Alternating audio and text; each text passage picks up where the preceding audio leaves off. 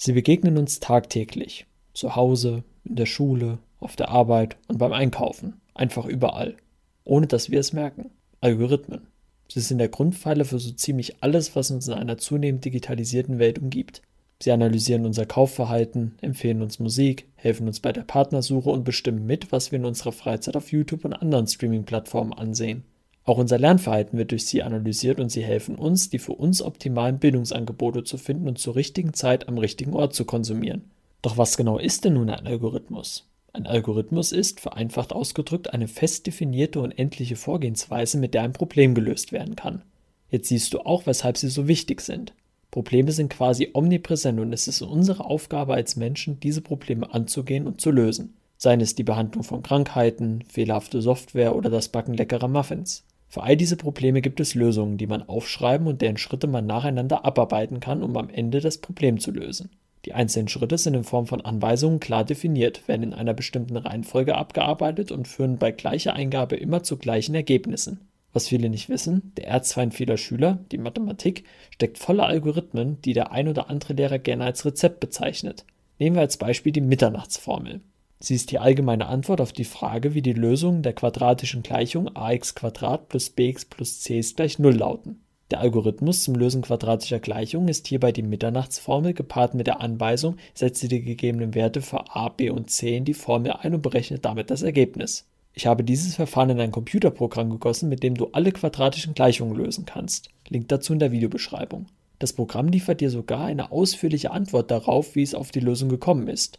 Und woher kann das Programm das? Ganz einfach, durch den Entwickler, der den Algorithmus mit einer Programmiersprache in eine für den Computer lesbare Form übersetzt hat. Und genau das ist die Aufgabe eines Informatikers. Ein anderes Beispiel. Wenn du eine Kurvendiskussion durchführst, klapperst du im Prinzip eine Reihe von Anweisungen ab, die der Computer allerdings weitaus besser kann, als du es jemals können wirst. Geh mal auf Wolfram Alpha, gib in das Fragenfeld x hoch 2 ein und drücke Enter. Du wirst erstaunt sein, was der Computer dir alles für Aufgaben abnimmt und mit welcher Geschwindigkeit und Präzision er die Antworten präsentiert. Deshalb hört man von Studenten auch so häufig, dass die Schulmathematik nichts anderes als Rechnerei sei, da man nichts anderes macht, als Algorithmen abzuarbeiten, ohne wirklich darüber nachdenken zu müssen, was man gerade eigentlich warum macht. Ist natürlich eine gute Nachricht für dich, der du jetzt weißt, dass du in der Schule eigentlich wie beim Lego-Bauen oder Backen nur Anleitungen befolgen musst, doch wirklich vorbereiten würde ich das auf dein Arbeitsleben nur bedingt. Denn im New Work-Zeitalter ist es umso wichtiger, dass du für die Herausforderungen der Zukunft gewappnet bist. Und das wird nicht durch Auswendiglernen und Anwenden des Gauss-Algorithmus erreicht, sondern vielmehr durch die Fähigkeit, den Gauss-Algorithmus selbst herzuleiten bzw. den Computer beizubringen, wie man den Gauss-Algorithmus anwenden kann. Es ist unsere Aufgabe, zukünftig nicht nur Lösungen für bestimmte Ausprägungen eines eigentlich abstrakten Problems zu finden, sondern direkt das abstrakte Problem zu erkennen und dieses zu lösen. Mit anderen Worten, wir müssen in Zukunft für ein Problem Algorithmen entwerfen, mit deren Hilfe man das Problem lösen kann. Die konkrete Lösung ist dann Aufgabe des Computers, dem man durch ein Programm beibringt, wie er das zuvor formulierte und durch einen Algorithmus gelöste Problem lösen kann. Nun soll noch einmal klar definiert werden, welche Eigenschaften erfüllt sein müssen, damit man bei einer Anleitung bzw. einer Handlungsvorschrift tatsächlich von einem Algorithmus sprechen kann. Eindeutigkeit. Ein Algorithmus muss eindeutig sein. Er darf keine widersprüchliche Beschreibung besitzen oder Schritte definieren, die logisch nicht miteinander vereinbar sind. Finitheit. Der Algorithmus muss mit endlich vielen Worten und Zeichen beschrieben werden können. Finitheit bezieht sich hier also auf die Endlichkeit der Beschreibung des Algorithmus. Terminierung. Neben der Finitheit muss ein Algorithmus in endlich vielen Schritten terminieren, das heißt, irgendwann muss er zu einem Ende kommen und ein Ergebnis liefern. Wann und ob ein Programm jemals aufhört zu rechnen, kann man paradoxerweise aber nicht mit einem Algorithmus ermitteln. Das ist das sogenannte Halteproblem, zu dem ich ein separates Video gemacht habe. Determinismus. Es muss zu jedem Zeitpunkt in der Abarbeitung klar sein, welcher Schritt als nächstes folgt.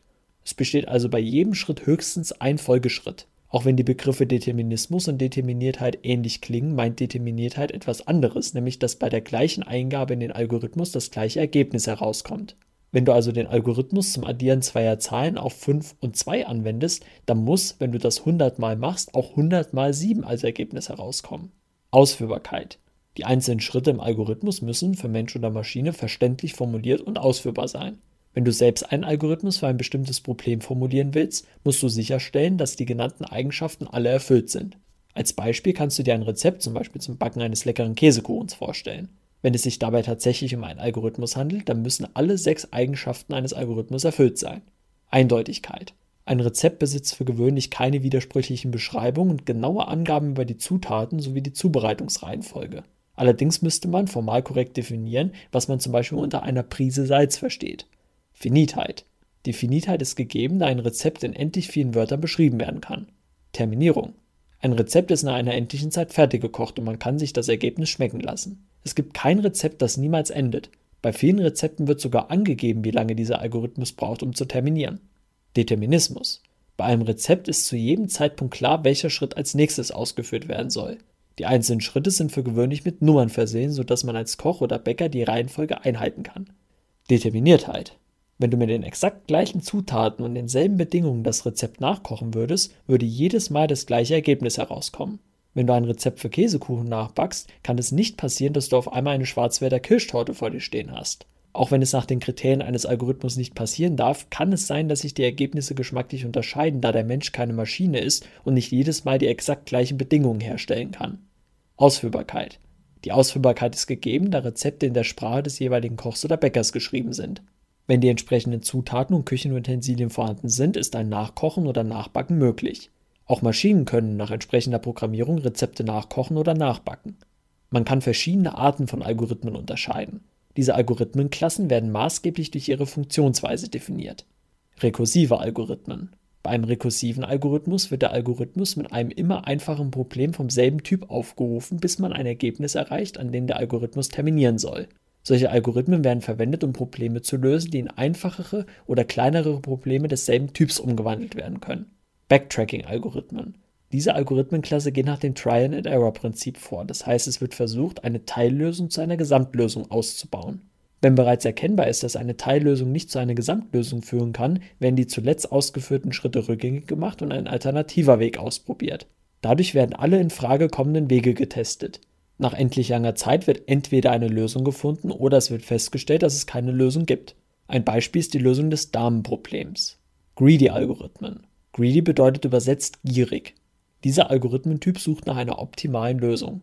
Durch seine Gier begnügt er sich mit der erstbesten optimalen Lösung in einem abgesteckten Bereich, statt auf eine global optimale Lösung zu bauen. Ein Beispiel hierfür ist der Huffman Code bzw. der Huffman Baum. Divide and Conquer Algorithmen. Ich habe in meinem Video schon oft das Prinzip von Divide and Conquer angesprochen. Bei dieser Algorithmenklasse wird ein großes Problem in viele kleine Teilprobleme zerlegt und diese dann schrittweise gelöst. Anschließend werden die Ergebnisse dieser Teilprobleme zur Lösung des Gesamtproblems kombiniert. Beispiele dafür sind die Sortieralgorithmen Quicksort und MergeSort. Dynamische Optimierungsalgorithmen. Solche Algorithmen merken sich das vorangegangene Ergebnis und nutzen es, um neue Ergebnisse zu finden. Durch das Speichern dieser Teilproblemlösung müssen sie zu einem späteren Zeitpunkt nicht erneut berechnet werden, was die Laufzeit reduziert. Randomisierte Algorithmen. Ein solcher Algorithmus verwendet mindestens einmal während der Abarbeitung eine Zufallszahl, um eine Entscheidung zu treffen. Ein Beispiel dafür ist der Sortieralgorithmus Quicksort, der eine Zufallszahl zur Bestimmung des Pivot Points benutzt. Brute Force Algorithmen. Bei einem Brute Force Algorithmus werden systematisch alle Möglichkeiten durchprobiert. Solche Algorithmen werden auch genutzt, um die optimale Lösung für ein Problem zu finden. Sie sind oft sehr ineffizient, da ohne Intelligenz einfach alles ausprobiert wird.